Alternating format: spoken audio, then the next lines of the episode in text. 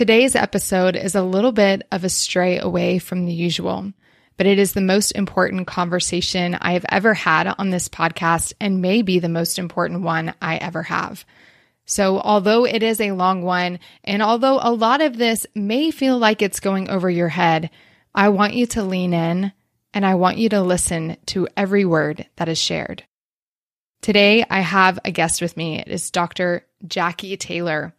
And you may be familiar with the world of AI and artificial intelligence and how it's starting to change the way that we run our businesses online.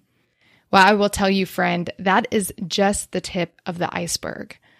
AI and the world of deep tech, which we'll be talking about in this episode, is a very, very deep iceberg under the surface that is just now being revealed to the average consumer. But Dr. Jacqui is an expert in this space. She's been working in this space for over 20 years. And not only that, she has been looking at it through the lens of human connection and what she calls the empathy economy. We're having an important conversation, which is why I invited others to join us to ask their questions about technology changes, artificial intelligence, and what it means for us, what it means for our careers, what it means for us as humans, what it means for healthcare and the education system, and what it means for our jobs. We discuss every single one of those things in this conversation, and I want to invite you to tune in and to listen with an open and a curious mind. You're going to leave this conversation after listening to this episode. You are going to leave with more questions than you have answers, but that's okay because this is a conversation that is just getting started. And as you listen to this, I really want you to be thinking about who else needs to hear this and how you can bring your community into this conversation because it's an important one for all of us to be collaborating on. Okay, as you go to listen to this episode, know that it was a live discussion we're going to start doing more of this for the podcast, bringing you, my community, into these conversations. So if you want to be a part of that, make sure that you are on my email list because that's where you're going to learn about these conversations. You can go to shanalynn.com, S H A N A L Y N N.com, and look at the top of the website and you can get on my email list there because that's where you're going to get invited into these kinds of conversations. But again, I hope you lean into this. This is a heavy and a very challenging conversation, but it is a very, very important one. Your eyes are about to be opened and the curtain is about to be lifted, and it may be a bit unsettling. But if you listen all the way to the end, you will find hope hope for our future, hope for our kids, hope for you, hope for your community. And that's what I want to leave you with. So enjoy this episode. This is for you, the online business owner who wants to maximize your profit and multiply your impact. I'm Shanna, host of the Community Creators Podcast. I've spent over a decade helping top brands and entrepreneurs create thriving communities that increase their reach, retention, and revenue. This podcast is where I share my best insights and invite you into conversations with the world's leading community creators and cultivators. So grab your favorite mug, fill it up, and let's get started everybody started talking about these AI tools, right? We've been experiencing AI for a while, but we just didn't know it. Like I think about like the vacuum that is in my house that maps my entire house and can look and be like, "Oh my goodness, there's a sock there. I'm not going to go that way." I mean, we've been experiencing this kind of technology and tools that we use, but we just haven't really seen what it's capable of until recently when a tool came out called Chat GPT. And if you're not familiar with that, I'll just briefly explain it. So Chat GPT is a tool if you picture Google times 20, you can go in and you can not just say, Hey, find me this website, but you could say, Hey, could you uh, write me a blog post about organic gardening in Alaska? Then ChatGPT is going to take everything that it has learned by scouring all the data points on the internet, and then it is going to produce for me a very well written blog post about how to do organic gardening. Okay. So there are tools that have been paid that have had that kind of functionality. ChatGPT came out with a free one. And just to give you a little bit of a techie insight, but this really is not what our discussion is going to be, but I want you to know why this has come up.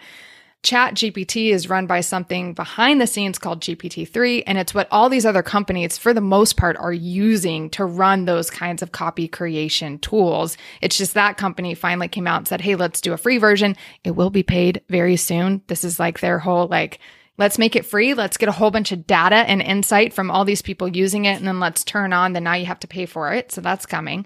But that got people excited. They're starting to use it and they're going, how do I use this in my business to make my business more efficient, produce more content? And, and then it was like, oh goodness, now we can produce images. We can tell it. I did it the other day. I was in a meeting and, and somebody was explaining AI to the group and they said, yeah, you can go in and you can say, I want to see an image of a monkey wearing uh, sunglasses and surfing.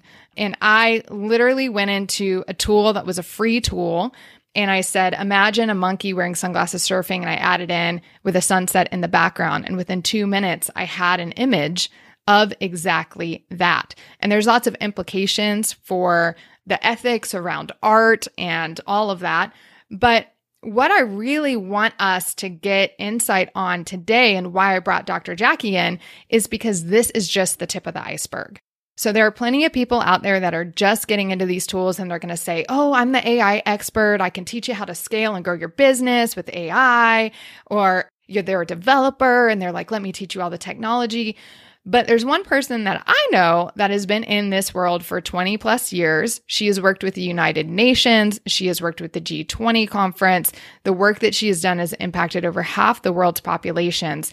And she is 20 years ahead of us in this conversation, which means that she sees everything under the water when it comes to this iceberg. She is looking at how does this impact us as humans and our empathy towards each other? How is this going to impact the future of our careers? How's how has it already impacted the future of our careers and we just don't realize it yet?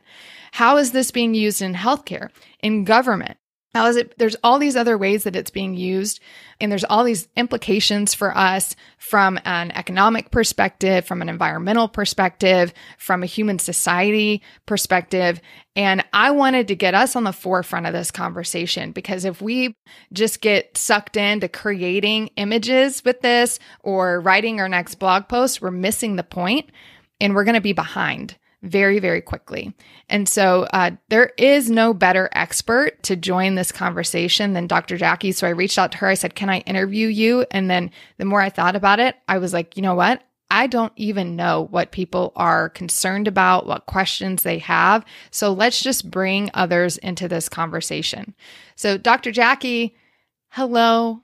Thank you for coming and chatting with us and answering all of our questions about this mystery technology and helping us connect the dots with some things that we don't even know what to be asking but you and I have had a little bit of a conversation so I kind of know how to kick us off and and get going but did I do a good job of giving a little bit of an introduction for you? I feel like maybe you could give a little bit more context. So if you could do that, that would be great. Yeah, I will do. Can I just, in the same way, you're going to keep me honest and say, whoa, whoa, whoa, what does that mean? Back up. I'm going to say, there's a couple of things you said in there that not factually correct. So the chat, G, chat GPT conversation, it is not connected to the internet.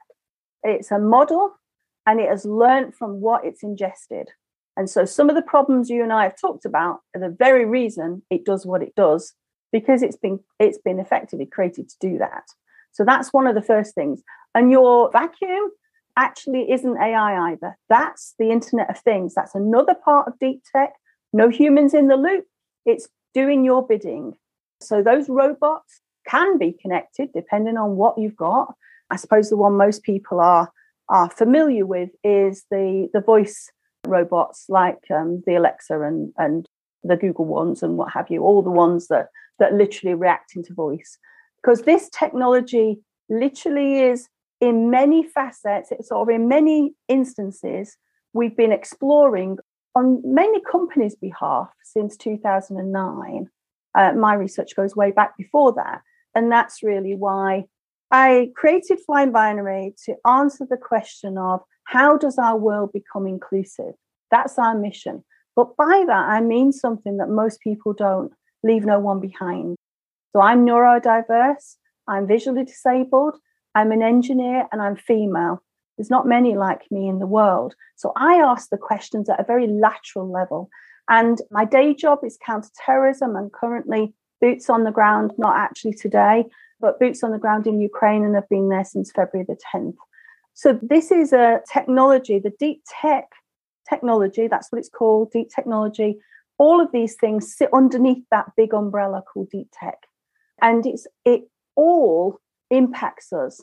The main thing you're seeing now is because of the funding changes that's happened across the industry since 2019, this is being seeded out. So, whilst we've been doing all this since, well, certainly I've been doing all this since 2009, uh, changing the funding mechanisms for it changed everything for, for us all. So, you could all see in 2019. Nothing to do with pandemic. It's just it just happened that the investment the investment ecosystem sits behind this change. Then, okay, this is so good. So, okay, so we're gonna do just a little bit of me asking Dr. Jacqui some questions to help get us all on the same page before we start diving into everybody's questions. So she's just talked about a word that when she first shared it with me, I was like, sounds cool. What is that? From a basic perspective, can you explain to us what deep tech is? And then how does AI connect to deep tech and what is AI. And then, and you mentioned something called the Internet of Things, which the first time you told me that, I was like, what does that even mean? And I think once you explain it, people will be like, oh, I get it, I get it, because it's like all in our houses. But so, can you explain AI, what it is, Internet of Things, what it is, and then how that all connects to deep tech?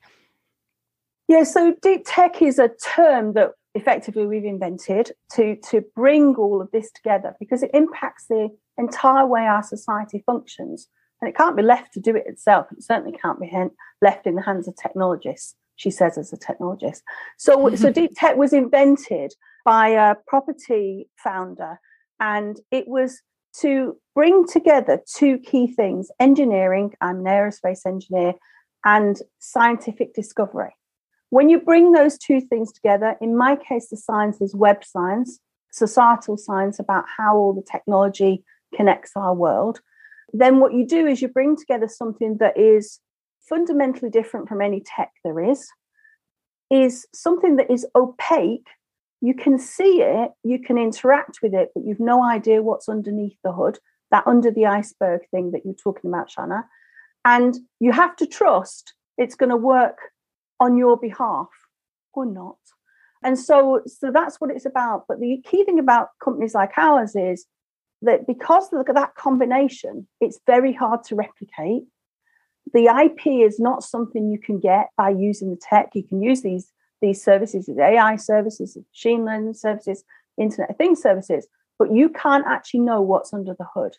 And that means that it usually takes millions, or in, in you, you mentioned OpenAI and what they're doing a few times already with uh, DALL-E and, and with, with uh, ChatGPT usually, in their case, billions to get to that place.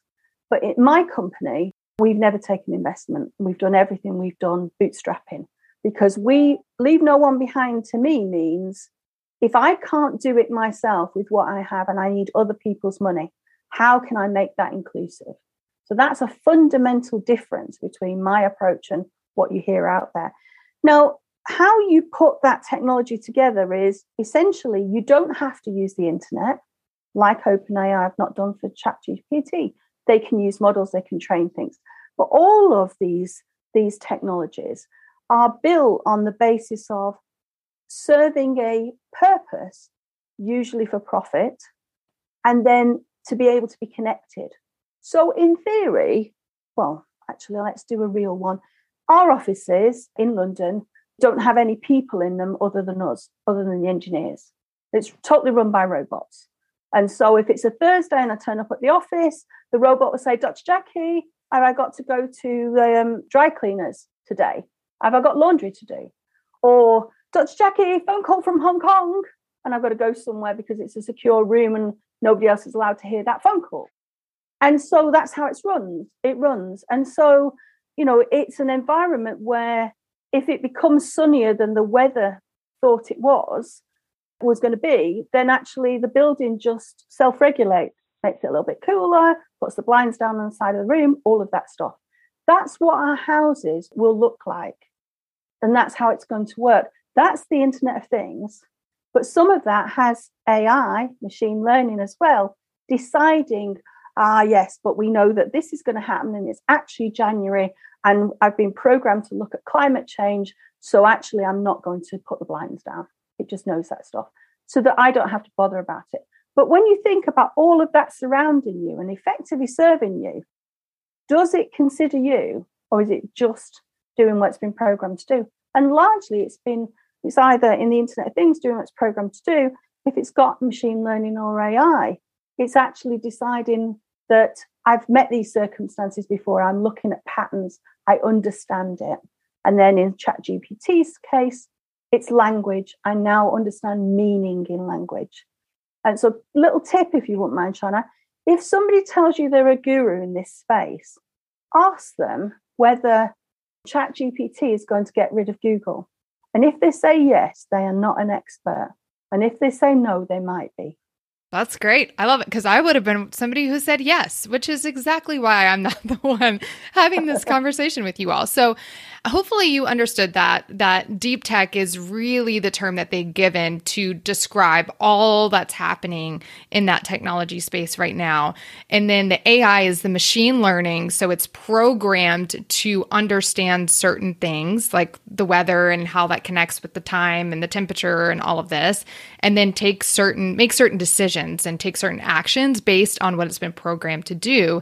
And then the Internet of Things is like your, would you say this is like, I think we were talking about technology around like ovens and things like this in in the future. So I mean in a simple simple explanation like if you have a really smart oven or if you have uh you know a smart vacuum like my 2-year-old calls it his robo. He's like his robo sleeping? He thinks it is real. He thinks it is like our pet and he interacts with it that way. So our robo in our house would be a part of the Internet of Things.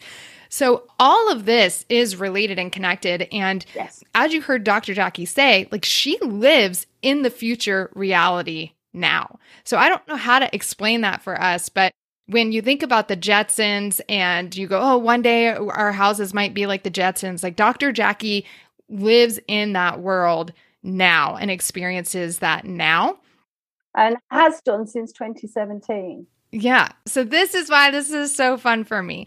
Okay. So if you have a question or you want to invite us into a conversation around this, you can use the raise hand feature. So if you just if you mouse over my face, you'll see the reactions button at the bottom, and you can click uh, to raise your hand and we'll bring you in. If you don't, for whatever reason, want to come on and share your voice, that's fine. You can ask uh, the question in the chat. But I would really love for you to come in and join in on this conversation.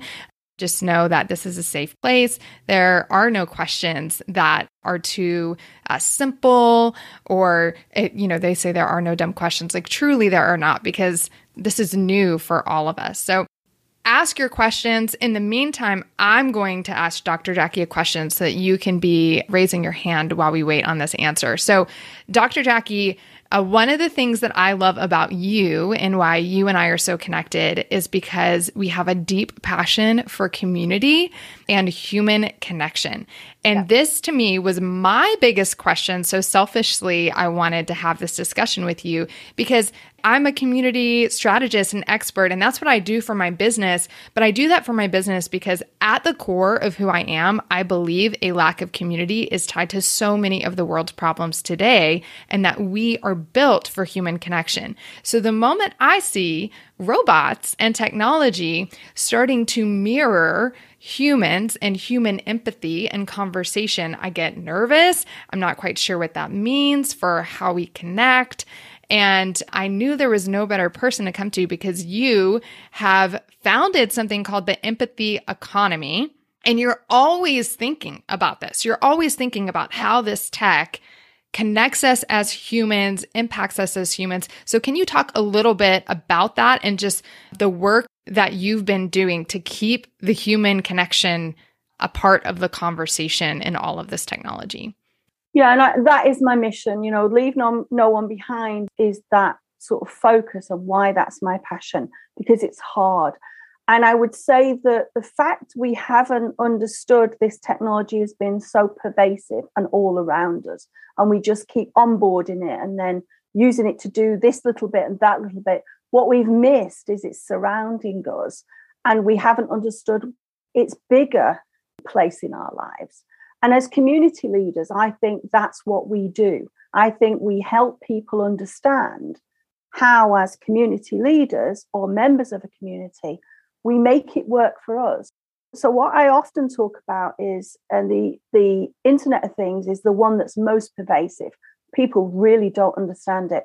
I think when I was sharing the in the early days of the empathy economy, which I founded in London in December 2016, that pretty much there were things that you were putting in your house you didn't understand by connecting them to the outside world and particularly the internet and the web, what that was going to do. And the number one device I've been most worried about since the Russian war in Ukraine is your thermostats, because actually they're a device that is so easy for anybody to decide to just bring them all down and see what's going on in your home. And there's, uh, you know, the top 10 things I'm concerned about, but that's one that you think you wouldn't think twice about having a, a thermostat. They've been in the market longest. That's one of the reasons so anybody who's up to no good, not, you know, is really well versed in that. But we unconsciously, and I think this is why community to me is so important, we unconsciously are accepting this without understanding its implication. So I've, with the empathy economy, brought the heart back into the technology agenda. That's what it's about. It's about all of us doing a little to create the world we all want to live in and negotiating what we do with technology. Because the economy that most people are working in is what we call the sharing economy. And that's a competitive economy. Its business model is for profit. That's why 1% of the world got so much richer by trillions during pandemic because it's geared to make us poorer and them richer because it's for profit and it's in the hands of the few. Um, whereas the empathy economy is actually almost turning our world upside down to saying that's not what it should be. If we're making profit, because you have to make profit, people got to be paid and you know people should be rewarded for the work they do. If it's not with purpose, if it's not for a purpose, then we end up in the place that I'm talking about. And so by sprinkling these devices and this technology everywhere, what we've ended up doing is opening ourselves up to be profited from in this deep tech world as well, but without our consent. So my research started 22 years ago with a group of six boys who were eight. And one of them was my son. And he said, I have no idea, but my mum will know. I'm sure that you've all got, you know, your children. I mean, he's 29 now. He doesn't say that now. I'll check with my mum, but I might know better, uh, which of course is amazing. But they were like, no, I think, you know, they were like, no, we need to know what this is. And what this was about was how come technology is not in our schools?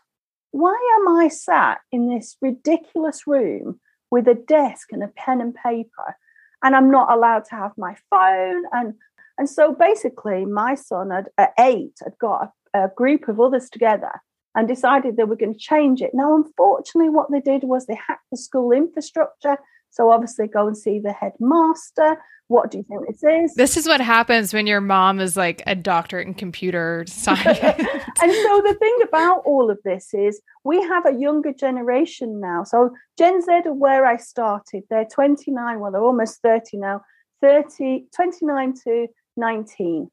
And they understood what we had wasn't right. And I'm just going to change it. And they just did. But the interesting thing was when I stood up at Davos just three years ago today, I said to them, that's not who you need to worry about because Gen Z will navigate, they'll negotiate, they'll do it anyway if you say no.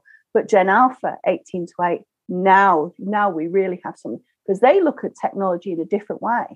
They're, and they say, I don't want what you've got. You've built a rubbish world. The planet's burning. You've got pandemics and all of this. You've got no idea what you're doing. You know, so I've got parents in pandemic who said, "Well, Dr. Jacqui, my, you know, my my Gen Alpha, my eight year olds, my nine year olds are actually rewiring the house." And my point was, Get out of their way. What is it they want to change? Understand it. Be curious. And really, my youngest entrepreneur is three. So Gen Beta are seven and under. And they look at the world in a wholly different way again. And it's fascinating. And, and I think that, you know, a lot of this is they've had access to this technology. Really, Gen Alpha 18 and under, Gen Beta are the ones that have never known another world, but they've never looked at it the way we have. So we've been unconscious in accepting all of this. But Gen Alpha and Gen Beta are, are on it. And you know, if you if you will allow them the space, they'll solve some of our biggest problems. And that's really my mission from a community point of view. I have over 10 million entrepreneurs in 172 countries doing just that. You know, what is it we need? How will you help? You know, and obviously we're in Ukraine for a different reason to make sure it survives. And some of the some of the most powerful entrepreneurs in Ukraine are under eight.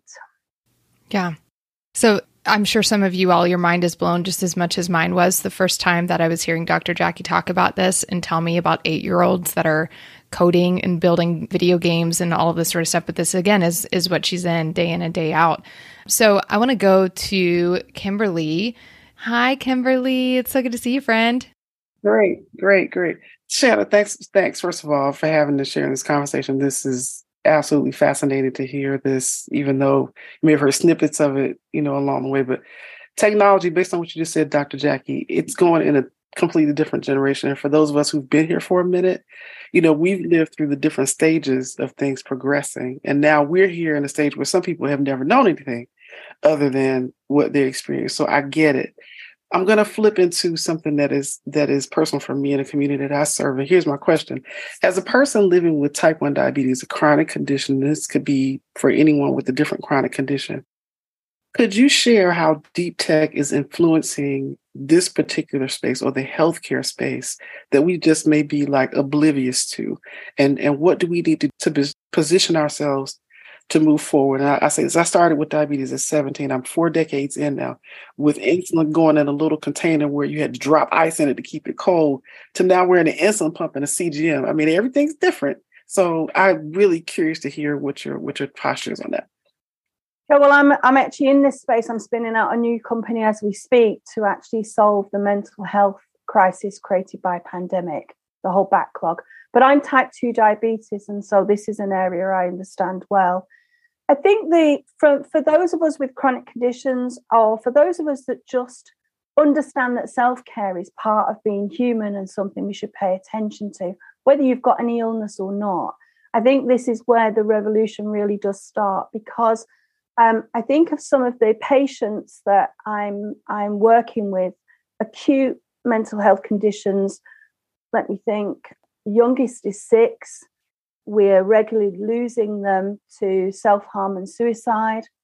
But what we're finding is bringing AI with its knowledge, with its model, we've trained it to understand these conditions and we put it in their hands. And it's very interesting. One of my Down syndrome ambassadors, when I put it in her hands, said, Well, I don't give Down syndrome ambassador a phone because, like, what rubbish is this, Professor? But a tablet, that's what they work on. You know, who doesn't use this? Why would you go this little screen when there's this big screen? What is wrong with you all? Lover. We'll just call it E because I don't name the children usually.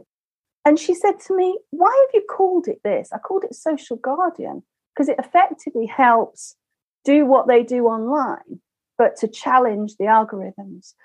And I said, Well, what should I have called it? She goes, Well, what does it do? I went, You tell me what it does. She goes, It looks after me. Why are you not calling it that? I'm like, hmm. and parents who say to me, actually, she'll listen to that AI because it, it understands her, it's personal to her. So her other friend, let's say C, they work together, they're like tag team, watch out world.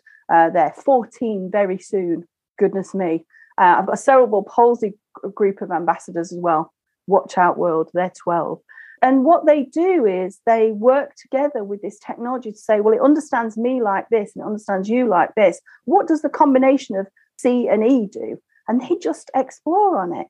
And what it does do is it gives them something that literally just cares about them. Forget the world, forget what some doctor thinks they know about you. What does it mean for you? So to talk back to diabetes and particularly you, that would be the Internet of Things with AI added in. So the, the umbrella is deep tech, but it would be the Internet of Things. So some sort of sensor arrangement with some sort of installation with the doctor as well. And then that combination, that package of technology allows you to say, I've done this today. I'm not happy. Click, get me an appointment. I'm sending you my data. Something's wrong. And I think the best example I've got of this is Lumen. I don't know if anybody knows Lumen. That actually looks at hacking our metabolism because everything we do in healthcare is not personalized. So you can use this Internet of Things device with its machine learning that's part of it, are connected to an app so that you can start to understand I'm burning carbohydrate now, and this for, for diabetics is fantastic. I'm burning carbohydrate now. Go up and get a walk. You know, stand, make some movement, rewire your neuron pathways to actually, you know, love the food at the right time that you need. I'm burning protein now. I can carry on doing what I'm doing. So for us as diabetics, it actually allows, it, it supports us in a, a very personal level and allows us finally to be self care and not in these endless revolving doors of medical care that really just treat us as a, you know, a, a sort of a package on the conveyor belt because there's no way of treating us personally because there aren't enough doctors and there's not enough knowledge. So that's really how it transforms that. And that's packaged together in that device called Lumen, L U M E N. And it's amazing. So you might want to check that out. That's what I'm using. But there's probably tons of others. It's just that I found that that based on my machine learning work and my Internet of Things work works for me because it, it's really rewiring my brain. It's the neuroscience of my brain. Say I can learn to care for for Jacqui better because this device is going to support me to do that. And then doctors, of course, they get very upset. They're like, "But I've been treating you for ten years, and now you're cured." So I've actually been through that cycle completely myself on a, on a long term condition I had. And they're like, it's not. And my doctor actually said to me when all the blood tests and everything said I was cured, I can't write that down because medically it's not possible. Clinically, it's not possible. It's like, well, me and my Internet of Things device tell you it's done. and so what did she do? She resigned. She's no longer a doctor because she can't cope with the idea that the machine can support me better wow. than she can. So hope that helps. Yeah, it was it was very informative. Thank you. I appreciate that. Yeah, so I know we have some more questions, and I please do. I know I see uh, my other friend Kim on here. I know you had some great questions that you posted on Facebook, so I'd love for you to ask those as well. Just raise your hand if you have questions. But before we move to the next one, what you just said, Dr. Jacqui, brought up something that you and I discussed before we brought everybody in and started hitting record, and it's this probably the most asked question right now about AI technology and it's Is my job safe? Is my job safe? And I think we all want the answer to that to be yes. But again, we are here for expertise, not for sugarcoating. So, um, Dr. Jacqui, can you speak to? I know there's lots of things that are more confidential that you can't speak to that you know, but there's a little bit that you can share with us. So, would you be open to talking about that? Yeah, I would. So, first of all, breathe because I know it is a fear. And I think that I can only share the public data for the European Union. They are 27 countries. Um, there's 450 million people in that group of, of the European Union. And I'm what's called a far starter. There's four of us, but I hold the pen. That's a European phrase, holding the pen for the 450 million citizens. So I've been working directly with them over the last few years to understand that question. And what I can share in public is 19% of all the jobs, 90% of the people, of those 450 million people, will, yes, be able to continue with their job. So hold on right there. For those that didn't hear that, 19%, less than 20%, will be able to continue with their jobs as they know it right now. Yeah, yeah, absolutely. 38% can transition if they're willing to embrace this and not get sucked in as a consumer. I mean, Shauna's really right about that. You know, put the do I need this to write my blog? Really? this is a fantastic opportunity for us all. And how many women are on this call? Uh, you know, one of the things about this underpinning technology is written by men. I'm very much the exception. So 38% can transition into this new world I'm talking to you about if they're not spending endless amounts of time writing blogs using this tech, because that's not what it's about, missing the point. And then obviously the rest, those jobs will no longer exist. And so what people then say is, well, who are those people? Engineers, because without us, it doesn't happen.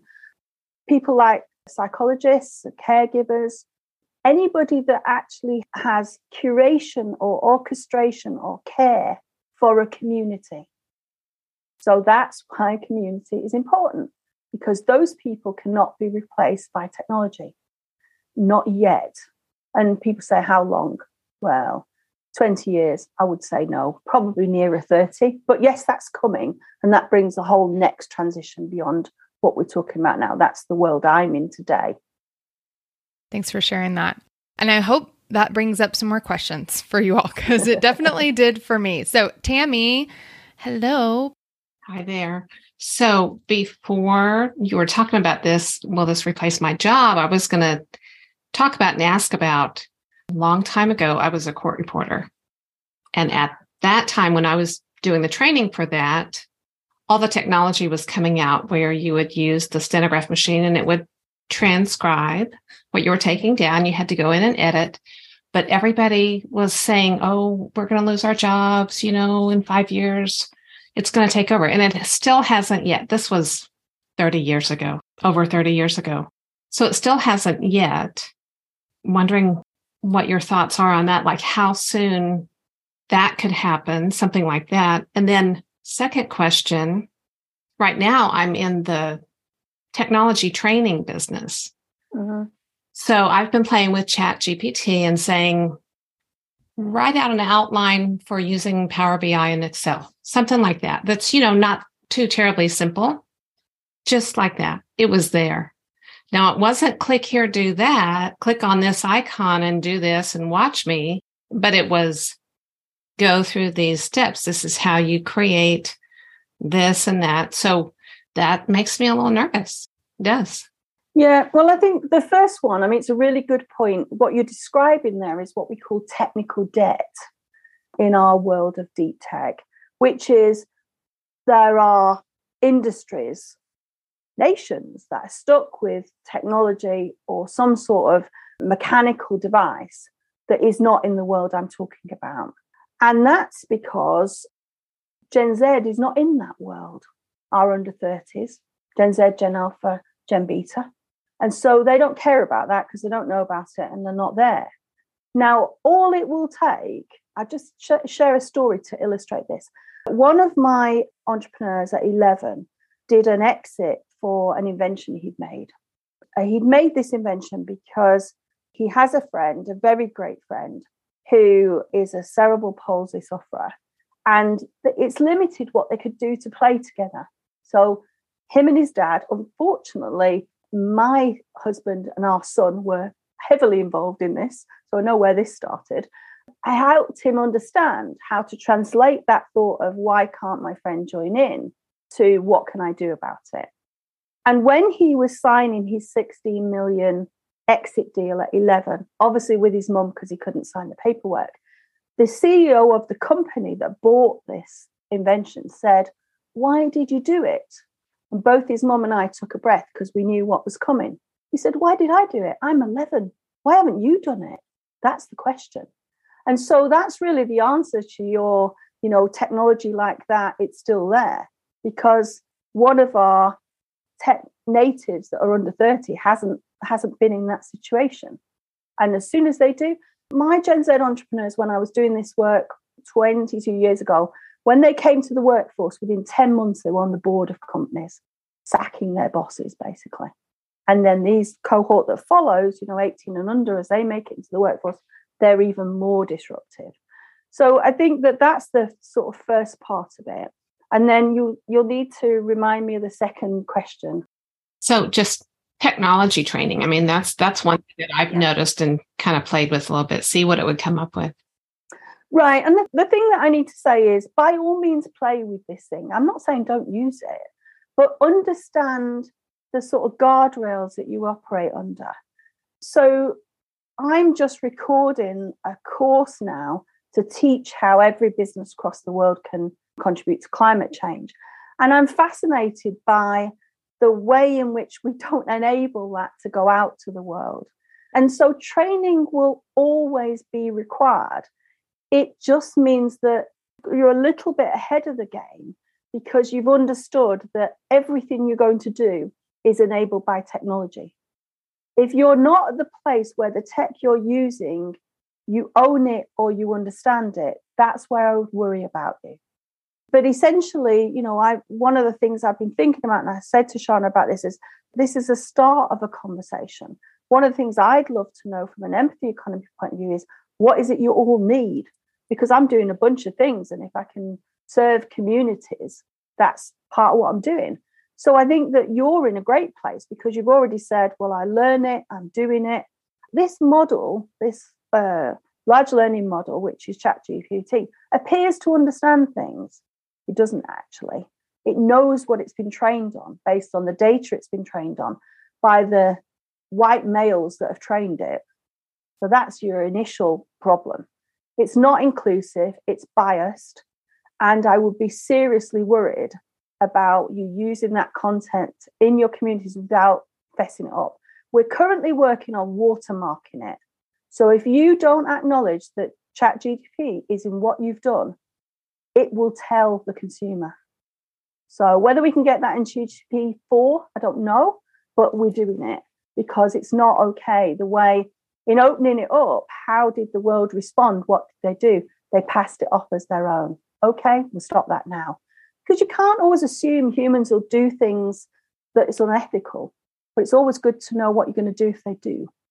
And of course, you know, from an adversarial point of view, nation states that are going to use it to make sure that they flood our social media with misinformation. I mean, that's the other thing that will happen. So I think it's really important that we fess up that we're using it, we fess up why, we fess up what it's doing. I would do that now because it's going to fess up on your behalf as soon as we get that watermarking finished.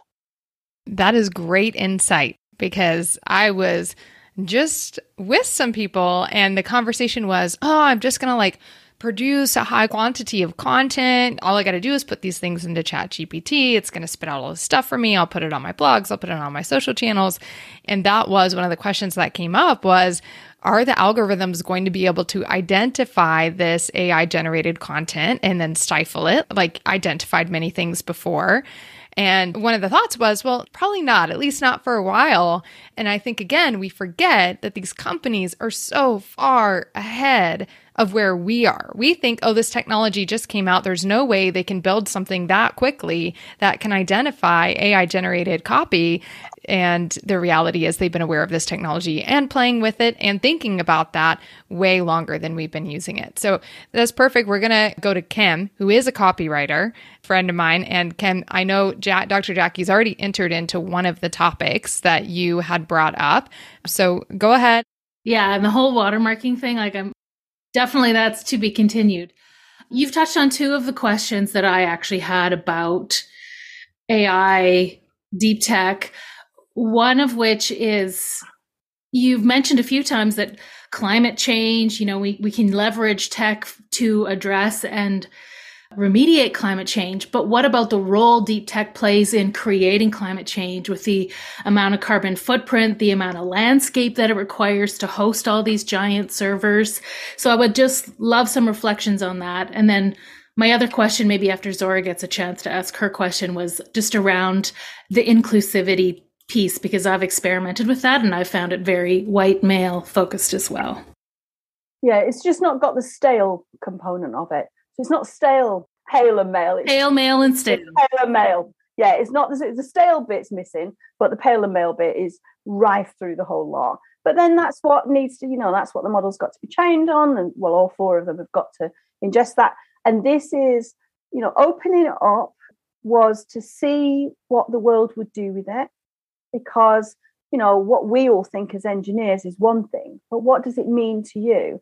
And particularly from my point of view, what would a community use it for and why do we need it?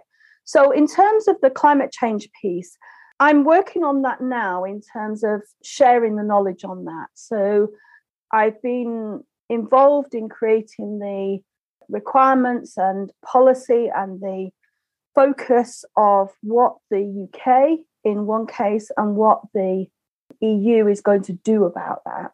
So I've been working on this internationally with 147 countries for about six years to understand what it means to them. Because, of course, what happens in Japan and what you need in Japan and what happens in the UK, they're not the same thing. We, you know, even just at a basic level of culture, you need something else.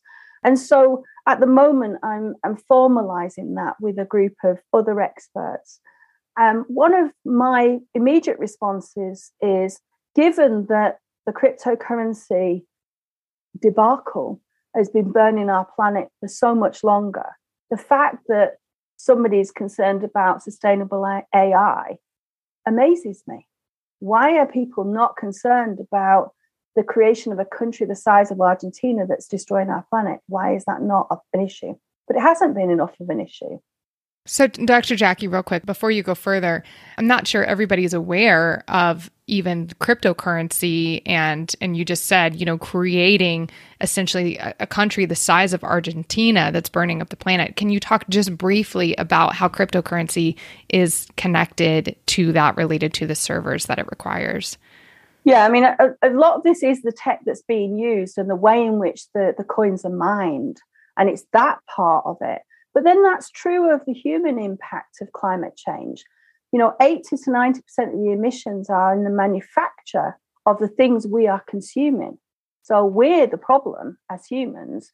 And so uh, crypto has just accelerated that because of the burst of activity that's happened during pandemic. You know, then the technology it consumes, it literally ingests machines, burns them out, and they're thrown away.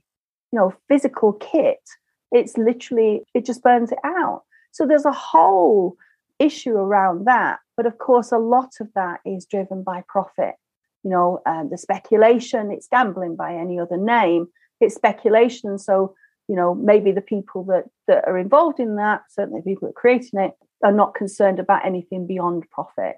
It's only when you take a purpose led approach do you start to ask about it. But I'm fascinated that people are worrying about sustainable AI whilst crypto has been allowed to just run amok. Um, but uh, yeah, I'm doing that in Europe at the moment. We're literally, all of that work has been done for the UK initially and then Europe. And then we're going to socialize that with the other countries and what we found and the science behind it and all of that. So it's uh, literally, it's one of my new roles I've just picked up.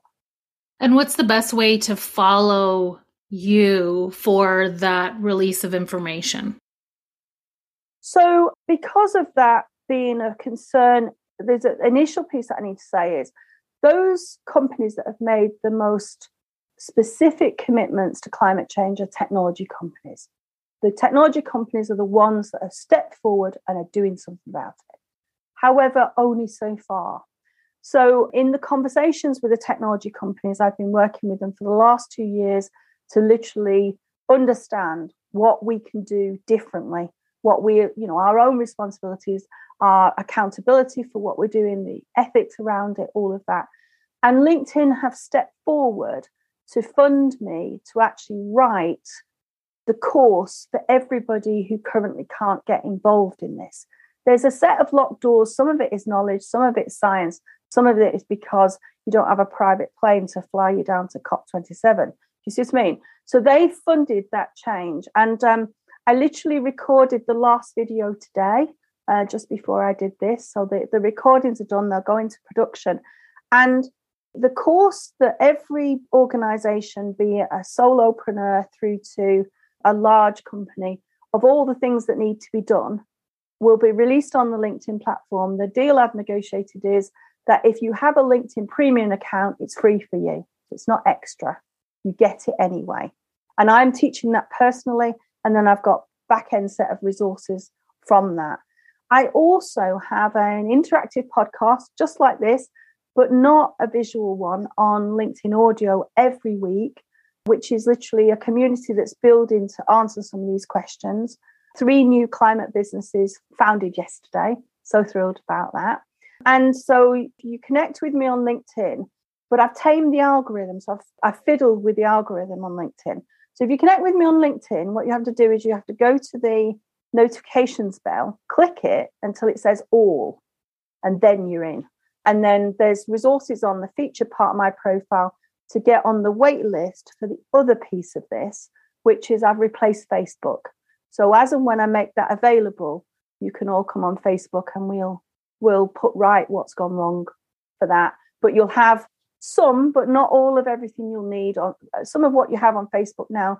But I guarantee you, forever, you, we will not be creating any more of the ethical issues when we build our businesses. And if climate change isn't your bag, it's really what the that's the empathy economy membership will be founded on this platform. And I will at some point ask people like Shana to to work with me on that so we can get the platform out there. But I want to get you know, it founded, make sure what you all want out of it, that those that join me on the journey. There's a featured part of my LinkedIn profile. It's called Jacqui.online because that's what it is and you just click through. You can go on a wait list, and I share resources on there as well. I'm really keen that money is not in any way a barrier to what I'm talking about. I'm I'm really firm about that. I appreciate that, Dr. Jacqui. And if you're listening to the replay right now, uh, you can look in the show notes for the link to Dr. Jacqui's LinkedIn and connect with her there. Let's go to Zora. Hey, Zora. Thank you. Is there time? That kind of sounded like a close. No, there. there's time. Okay, thank you. Well, firstly, I just wanted to say I'm sure everyone here is familiar with this, but the reason that I raised my hand physically, which some people might have thought, doesn't she realize she needs to click a button, was just to demonstrate that my machine recognized that I was raising my hand and raised it for me. And, you know, just how much these things are part of everyday life uh, now. And so I think it's really important that we recognize how much of this is already part of our lives. I've just got a couple of themes rather than a specific question, if, if I may, for Dr. Jacqui to comment on. So one is I'm a coach, so I, I coach leaders and entrepreneurs and scientists, and I coach coaches, and I've been doing that for a long time, more than 30 years. But originally, I'm an anthropologist and a dancer. And in the field of anthropology, there was a book written back in 1972 by a guy called Marshall Sahlins called Stone Age Economics. And there's a whole lot of literature around from that time that's basically saying that in prehistory and the early days of human development, we were not all scrabbling around desperately trying to find food and mate. You know, we were kind of telling stories and dancing around the fire and had an enormous amount of leisure or leisure depending on where you're from. So, as a coach, I could probably, with the right cooperation and support, create an app with ChatGPT or some other kind of machine learning technology that would ask really good coaching questions. I could not give my client the feeling of human presence and the kind of neurological mirroring and empathy that they get when we're together, including when we're online, because we get so much information through the visuals or indeed just through the voice, even if we're only hearing each other. But there's a huge amount going on there. So there are parts of my work that can become redundant and be replaced by the Internet of Things and machine learning. And there are parts that I believe never will. But to some extent, there are benefits. There are such benefits to being able to do something like this and meet up. No, it would be lovely to be in a room with you all, but we're already getting the benefits of the fact that we can get this more narrow band of information and that, you know, some of the ways that we interact are being done for us by the machines and some of them are being done by us. So I think that's something, it's a spectrum. It's really important to remember that we're not just, you know, either human beings in empathy and in a room together or things are being done for us. It's very much mediated already. And, you know, we have spell checks and grammar checks and all kinds of things that are taking part already in how we, we communicate. So I think that was one theme that I wanted to bring in was all of our jobs are going to be partly replaced. All of our jobs are going to be changed pretty rapidly, maybe faster than we know, a bit like the industrial revolution. But also maybe that will facilitate some kind of a return to us enjoying other kinds of being together, other kinds of leisure, if we can work out the socio political and economic models that can actually support people having leisure and choice and not having to jump up and be schooled and go through a particular kind of industrial or post industrial machine. So I think in terms of social and cultural evolution, that's one theme that I wanted to just bring for your comment, Dr. Jacqui. The other one is around links to that, but it's around schooling and child development and education. Because clearly we've got a very long period of evolution in which our neurological systems, our brains, our perception were evolving. And now for young children, just as for us already as adults, there are extensions to our brains and to our perceptual systems that we take on as, you know, part of ourselves without even noticing it. And the younger people are doing that even more and in more complex and subtle ways. So I was wondering what your thoughts are, Dr. Jacqui, about the impact of this changing of technology facilitated social and cultural change on child development, brain development, and the future of education of children. I mean, two really good questions and, and good perspectives. In 2016, I, am one of the 250 founders of the digital economy in the UK, and we contribute almost 39% of the GDP of the UK today. But we started at zero in 2009. And 220 of us are still doing what we're doing because what we're doing is something that is change makers as opposed to for profit. The other 30 bought a vicarage where the, the pastor lives and, and bought a Ferrari and they've got, they're long gone. Um, but the rest of us get together every Christmas. And in December 6, 2016, I asked them about pretty much your first question. And they were like, Jacqui, who needs to answer that question is you. Because my question was, where do we go from here, given all of the thing that we set up back in 2009 is over? Where do we go from here? They're like, that's your job, which I think is fair. So I spent the whole of 2017 answering that question. And then in 2018, I walked into the G20, which is 60% of the world's GDP, and tested it on them, and it worked. And so then in 2019, I went to Davos and talked to all 3,000 world leaders and tested on them. And they've been very upset ever since, but whatever. You need to know of impact. So the research I did in 2017 to supplement what I'd already been doing, you know, what I've now been doing for 22 years was I took my research piece back to 450 AD and it goes forward today to 2400 AD. That's the research arc that the empathy economy is founded on. And it turns out there are 400 year cycles within that, very complicated, not going to go into that. But the re- reality of it is, I'm an empath. So I'm operating at a different level anyway. So what I then had to do is, in understanding your question, understand how do I tell people about it, but more importantly, what technology do I do do I build to support that evolution?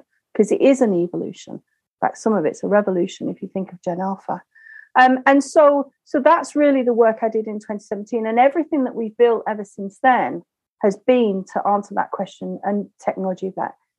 And of course, what that in what that ha- what happened then was the impact on on Gen Alpha, because that's who I was working with at the time. So they're 18 to 8 today, was really evident in terms of the, the adverse impacts of everything that's that's going on and so that's why I'm spinning out a company from Flying Binary to, to, to deal with the that particular question post pandemic, because what became what was a concern has now become a vital piece of work to be done. And it's interesting for me because I'm looking at inclusion and and people with learning differences, and like myself, I'm a dyslexia thinker, which I think of as my superpower that a neurotypical world that's built all this technology does not understand. But actually, we connect directly back to that history. And so I find it very fascinating. And one of the things that, um, as a Google engineer, that we always talk about, because I was with the Googlers earlier this week, was when we were in a tent, it was a very posh tent, but still a tent in London, listening to Eric Schmidt, who at the time was head of Google. And he literally ranted about this whole thing and said, Who in this tent is going to solve this problem? Science, technology, engineering, and maths, the STEM agenda, it's just wrong. Where's the A? Where's the arts? Where's the humanities? And effectively, you know, I've been answering that question for 22 years. But it's it Gen Z originally that clued me into what that difference was because of how they use technology, what they did with it. And then Gen Alpha, who just swept the whole agenda away and gone, none, all of that's rubbish. Look at the results you got. If you don't look at outcomes, you'll never see a mess, the mess you've made. So I think that's really that's really important because if you take it from that basis and then you look at the impact of what technology is actually doing, and in the hands of possibly people that don't understand it, this deep tech evolution is probably the reason it will save us from ourselves because it shuts off most people's access. And so everybody that's selling the technology to the gurus who are going to, you know, tell you what to do about ChatGPT actually don't have access to the to what happens next. But then it's then it's all on us. We need to be accountable. We need to do what I call responsible deep technology. And I do talk about responsible AI. I have a whole international piece on that. But it's about us also being ethical, having a moral component, and understanding that we have a responsibility to shift this deep tech agenda into a completely new paradigm. And the way I'm doing that is with communities. I found that with all the experimentation since I founded the empathy economy in 2016, those are the only safe hands there are. Everybody else gets diverted down some, you know, they either start there with a bias or they the money sort of jingles in and it, or shiny arrives, like ChatGPT shiny. Shiny arrives and everybody's off after it. But communities don't because communities are purpose driven, they often have shared values. And so there are often people like yourselves that Shana's invited here that claw back and go, hang on a minute, that's not right. You know, they sort of keep us all accountable and they're generally more have a more ethical focus. So that's really why I've taken that journey and that's really how I've I've managed that forward. And and so the empathy economy, the 10 million plus entrepreneurs are those people across those 172 countries. And you know, some countries are, I've only got a couple of what I call the linchpins, um, because they're just beginning their journey, and Ukraine is one of those. But then other countries are like India, where I have business myself, they're well enmeshed in that whole thing. And and so I think it's very interesting set of questions. And it becomes inclusive when you do it like that. And for me, that's what I care about. Leave no one behind. Do you see this, like talking about that, the communities and the learning and everything? Such a great question, Zora. Do you see this completely disrupting the traditional education system as we know it? It's done that already. So that's happened. That happened a long time ago. My youngest entrepreneur is three. He's G. He's a blue entrepreneur. Woe betide anybody who calls him a climate entrepreneur. He will sort you out. Blue entrepreneur cares about the oceans. He lives by the ocean and he knows he's destined to help our oceans recover. He knows that. Now, it's a bit tricky. His dad's actually making the first film about the empathy economy. And it's a bit tricky, really, because he doesn't have, he can't articulate any of that. And he's very frustrated with me because of that. But what he does do is draw me pictures. And between us, we talk it out. I show him some things as a result. And then there's people like Jay, who he's like, Professor, I need you to, to just stop doing what you're doing okay then, while his mum's like this. Because what you're doing wrong is, and it's like the education system, he said to me, uh, I was actually in China at the time, and my team were literally pinging me on everything. I thought, the world's burning. What on earth is this? They said, You've got to speak to this, this five year old. It's like, you know what I'm doing in Beijing. Why have I got to speak to this five year old? Because he's disrupting the entire conference of 300 Pythonistas. We're trying to get some work done. He's one of yours, Jacqui, speak to him. And I said to him, Great to meet you. He goes, Are you in charge? I said, I am. He said, Can you get these people to do what they need to do? I can, said me, but you need to explain to me what that is. He said, I'm five. I said, You're not actually allowed in that conference under eight. Yeah, detail. I'm five. And he said, I need to be coding Python by September. And I'm like, Okay, why? He said, Because if I don't go to school in September, they'll teach me Scratch. They'll torture me with Scratch the same way they torture my brother with it. You've got to stop that. Can't happen. And and I said, That's good enough reason for me. So 10 children entered school, primary school, you know, first grade, with uh, all the kids code Python that September, because of course I'm going to support that. And so our education system is being built to do what it's doing. It thinks because it's gone online, that's it. But actually, Gen Alpha have just jettisoned it, and Gen Beta are doing the same thing. I mean, I've got two more years. Can you just get rid of it by then? Because I don't want to deal with it at all. I, I know what I'm going to do already. So I can't promise that, Jay. I really can't promise that I can get rid of the education system in two years. But it, it's already happened. I mean, Gen Z negotiated in there and were tortured by it using those same words. Gen Alpha haven't done that. They've worked outside of it. And so when the pandemic hit, I had some hugely eminent professors who deal in disciplines that I don't know about, quantum mechanics and stuff like that, saying to me, right, okay, this is it. I've got to find a route to retirement because this is the year in pandemic, Gen Alpha are coming to university. I can't possibly deal with this. I need to leave. and I think that, you know, the reality of it is they are changing our world because they have this curious approach. Their mindset is it's all broken. And after two years of pandemic and a, a Russian war, who could argue with that? So there's no point in looking at anything. And the school system tells me nothing. How do I find that outside? And what they do is connect with one another. And then often I'll get the phone call like the one in Beijing. You need to do something about this. This one's one of yours. So I think that's our children are very much that future and informing our communities to serve not just who we serve, but by serving that that um, population. I'll have my first 11 year old on the interactive podcast next week. But his mum refused to give him the link and came on to apologize first this week. I'm like, get out of his way. We'll sort it out. He needs what he needs. We know we should not be teaching anybody anything. If they're under 30, we should be facilitating them to bring the change the world needs to see. In my view, that's as simple as that. I love that that concept there and it's interesting because you know we're talking about this impact on society and as a society we teach at children. That is what we do. We don't we don't listen, we don't collaborate with them, we teach at them.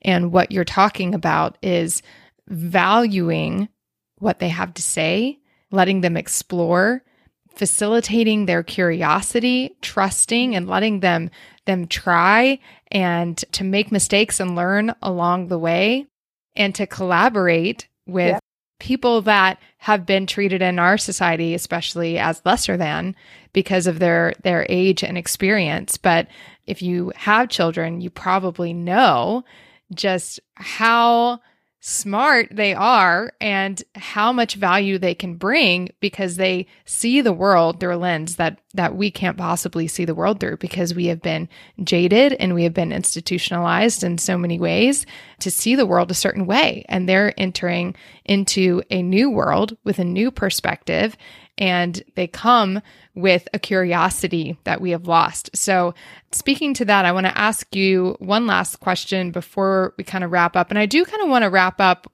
after this last question with sort of what is the action step for us? So, be thinking about that, Jacqui. And I know if any of you all sort of have, you want to share a quick need, you have the ear of somebody who has the ear of the world leaders. So if there's a quick thought or a quick need that you want to leave with Dr. Jacqui before we wrap up, please do raise your hand so that you can share that. But before Jacqui, um, I just want to continue just a little bit with this concept of collaboration. It's something that we talked about before, where you were saying that the way the technology is right now, it's few And it just so happens to be because of our world, it's few white men for the most part. I love so many of my white men friends, my husband, of course, in particular. But uh, when the world is run by them, it is not an inclusive world and it is not a safe place for all who are a part of the world. So we've kind of talked about how this technology is being shaped and built by them. And you really gave me this perspective of how we need we need to flip this to be more collaborative to where it's many people who are working on this technology and creating something that impacts lots of people versus a few trying to have their profit, right? Like they're trying to have their profit and make their money. How do we start to get involved and get our hands into this so that it's a collaborative effort by many people that impacts the world for purpose and for good? So can you talk just a little bit more about that? Yeah, I mean, I've talked a lot about climate change, but that's not the only impactful agenda. As, and as global change makers, we're focused on many, many agendas. There's nothing that I've said tonight that doesn't meet what you're all trying to do and who you serve and the impact you're trying to create. It's just that that is the world's biggest problem and our greatest concern. So that tends to come out a lot. And I think the reality of it is, is there is no negotiation about technology that I've described tonight enabling that future. That's over. That was over. We can't rewind back to 2009. It's done. So, given that that's our future, then it's a question of setting up those communities or helping the communities we serve already to understand what our purpose in this change is. And so I loved um, you saying in the chat, Kim, how are these kids so self actualized? I still don't know what I want to do. And I think that's a fantastic comment. You maybe don't think you do, but you actually do. So I have been assimilated over the last 29 years Gen Z, Gen Alpha, and now Gen Beta. I'm actually, it's my wheelhouse to help everybody create, understand that purpose. We're all doing useful things, but when people say to me, I don't know what I should be doing, I get really excited because that means you're already aware that you are you are not fulfilling a greater purpose and you'd like to know what that was. And I often talk about Marianne Williamson's uh, Our Light that Nelson Mandela spoke when he became the first Black president of, of South Africa. Because if we can shine our light that bit brighter, we literally bring our community with us and then they pass us by. And, and that's really, you know, the, the piece of it. So that profit for purpose sort of approach the new business models, the new commercial models in that setting, because it, it's a combined profit for purpose, then one with the other. And, and there's that's really what the interactive podcast on LinkedIn is about every week. Let's get these discussions have. It's a safe space, nothing's recorded, etc. And so I think that, you know, the reality of what we we need to do is figure out, Shana, how we can sort of connect communities and the thought leadership around it whilst we curate, orchestrate, and support communities. So there's almost like a layer missing with what we're doing now in the sharing economy that has to evolve forward with the empathy economy. So I could keep growing entrepreneurs in the empathy economy and enabling them and signing on other, other countries, but I don't see the point of that. I actually, the success plan I've, I've had to change have a positive impact across half the world's population. That's what I'm going to share in the in the empathy economy membership. But I'm sharing that really for other communities to take that, repurpose it for their community, so that we realize we all become those global change makers, but for those outcomes that we all care about. But if you've already understood out tonight that technology is going to enable that, then you're way ahead of the rest of the world because the shiny or the newest thing.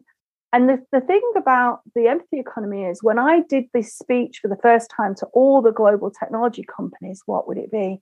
Two and a half years ago, I said, We'll do it with you, we'll do it without you. Don't care. But will you come on board? And so to find, you know, um, Google already on board next day, got done, gone, off. And then LinkedIn, yeah, we're going to support that. We want to do the net zero. So curate our sustainability catalog. Absolutely. So it's really finding out what the purposes of the communities we have here and others and say, okay, well, how does that community come into the empathy economy, leverage the technology such that we're not just the next dumb consumer, which is pretty much the way the gurus of, of the world are looking at this. And I, I would actually say just leave them alone. They're busy. You know, I, I don't, I'm not saying you should tell them they're wrong. I should just say, let them go on with it. But then we should be thinking bigger about this and understanding that just saying there's an iceberg that's only this small, it actually goes to the depths of our planet. It goes to the bottom level. This is a this is a whole piece. But we can, we can negotiate that because the way it sits today is the humans are at the heart of it. Now, there's a few people going to, you know, trying to turn that piece off. Too late, been done. But it's what we do with it that matters next, Shana. So, what will we do with it? That's really the question we have to answer. And I'm here to win beneath your wings. That's my job. I love that. We are so grateful for you being the wind beneath our wings, being the person inviting us in to this conversation and helping us be aware and get curious and start thinking bigger. I don't think you should if you're with us present right now or if you're listening to this replay, you're probably not having any major conclusions right now. And you're probably leaving with more questions than you are answers. And I think that's exactly where we're supposed to be. So don't leave feeling like I'm still not sure. I have so many questions. Lean into those questions, right? Don't don't be hesitant about it. Lean into it, get curious about it. And my encouragement, and Jacqui, I'm not sure what, what you would like to leave people with, but my encouragement to each of us is that you take this conversation into your communities and with other people, whether that's your physical community, whether that's somebody in your house, your girlfriend you're getting coffee with next week. Let's start this discussion so that other people are aware of what's coming and that we can continue to learn from each other and collaborate as all of this continues to unfold. I think that this is the start of a bigger conversation for many of us. And I know I'm going to continue to have this conversation. I want to continue to have calls like this where we're just sort of opening the door to collaborating on ideas and thoughts and inviting I'm sure Dr. Jacqui back at some point. She's going to have all of her stuff ready to share and we'll bring her back as well. As we wrap up, what would be sort of the final thought or the final call to action that you would have for us? Well, I want to, we're having a tough day in Ukraine today. So I want to think about that setting where effectively we have a, a war in Europe. And you'd think that, you know, with everything we talked about, where there's, you know, there's lots to be concerned about, that the Ukrainian armed services, the Ukrainian citizens, would be fearful of a future because they literally are existing without water, without electricity. They're being bombed every day, all the rest of it. And I'm particularly supporting, I have uh, 300 organizations, 15,000 people in 20 countries, making sure that that future's safe. But what they say is if you look at it like it's something to be feared, Fear it you will, and it'll become that. But know that there's a bottom. And when you get to bottom, and they're at bottom now, all you do is look up and see the stars. And the empathy economy has provided that for them, has provided that inspiration. And they're really clear about what that future looks like. I think lots of us that are fearful of the future is because we haven't engaged with it. And so, you know, if I can have eight year olds in Lviv, you know, be so excited about what will happen when this war is won, and Dr. Jacqui's going to help us build Ukraine. So, how amazing is that? That's my new role. Then, why have we got anything to be concerned about? And why are we not collaborating to that future that, that Shana's talked about? Essentially, getting excited about the possibilities because we, we're at bottom we just need to look up at the stars more often. literally put our workbooks on for our purpose. And, you know, I didn't start, I'm an aerospace engineer. I didn't start anywhere near here, but I, I looked at it as a journey always. But the thing I've learned is if you work with people that share values and all of those millions of entrepreneurs across the empathy economy share that future that I've, I've just shared with you, if you work with people that share the same values, literally nothing is impossible. Or you could worry about it and there'd be a three year old entrepreneur comes breezing on by, just putting in place the thing that you just thought was impossible. So, you know, maybe you want to facilitate the three year old entrepreneurs, maybe you want to support them, maybe you want to create a community where, where they belong. But people often will say, Are you depressed about the future? No. We've got into this mess by humans, that sharing economy and everything that we've done with it. But then shared values and the empathy economy literally turns that upside down. I think that the reality of it is it's very bright, that future, very, very bright. And every day I talk to communities like this and work with people like Shana. I mean, I probably won't sleep tonight, so I'll write the next bit of my next book because I'll be just so so buzzed by the fact we've had this conversation and you've had some amazing questions for me. So thank you for that and welcome to the empathy economy. Hey, friend, thanks for listening. If you like this episode, make sure to subscribe. Then do me a favor and leave a review letting me know what you want to hear more of. To learn more about the show or connect with me, head to shanalynn.com. That's S H A N A L Y N N.com. Until next time.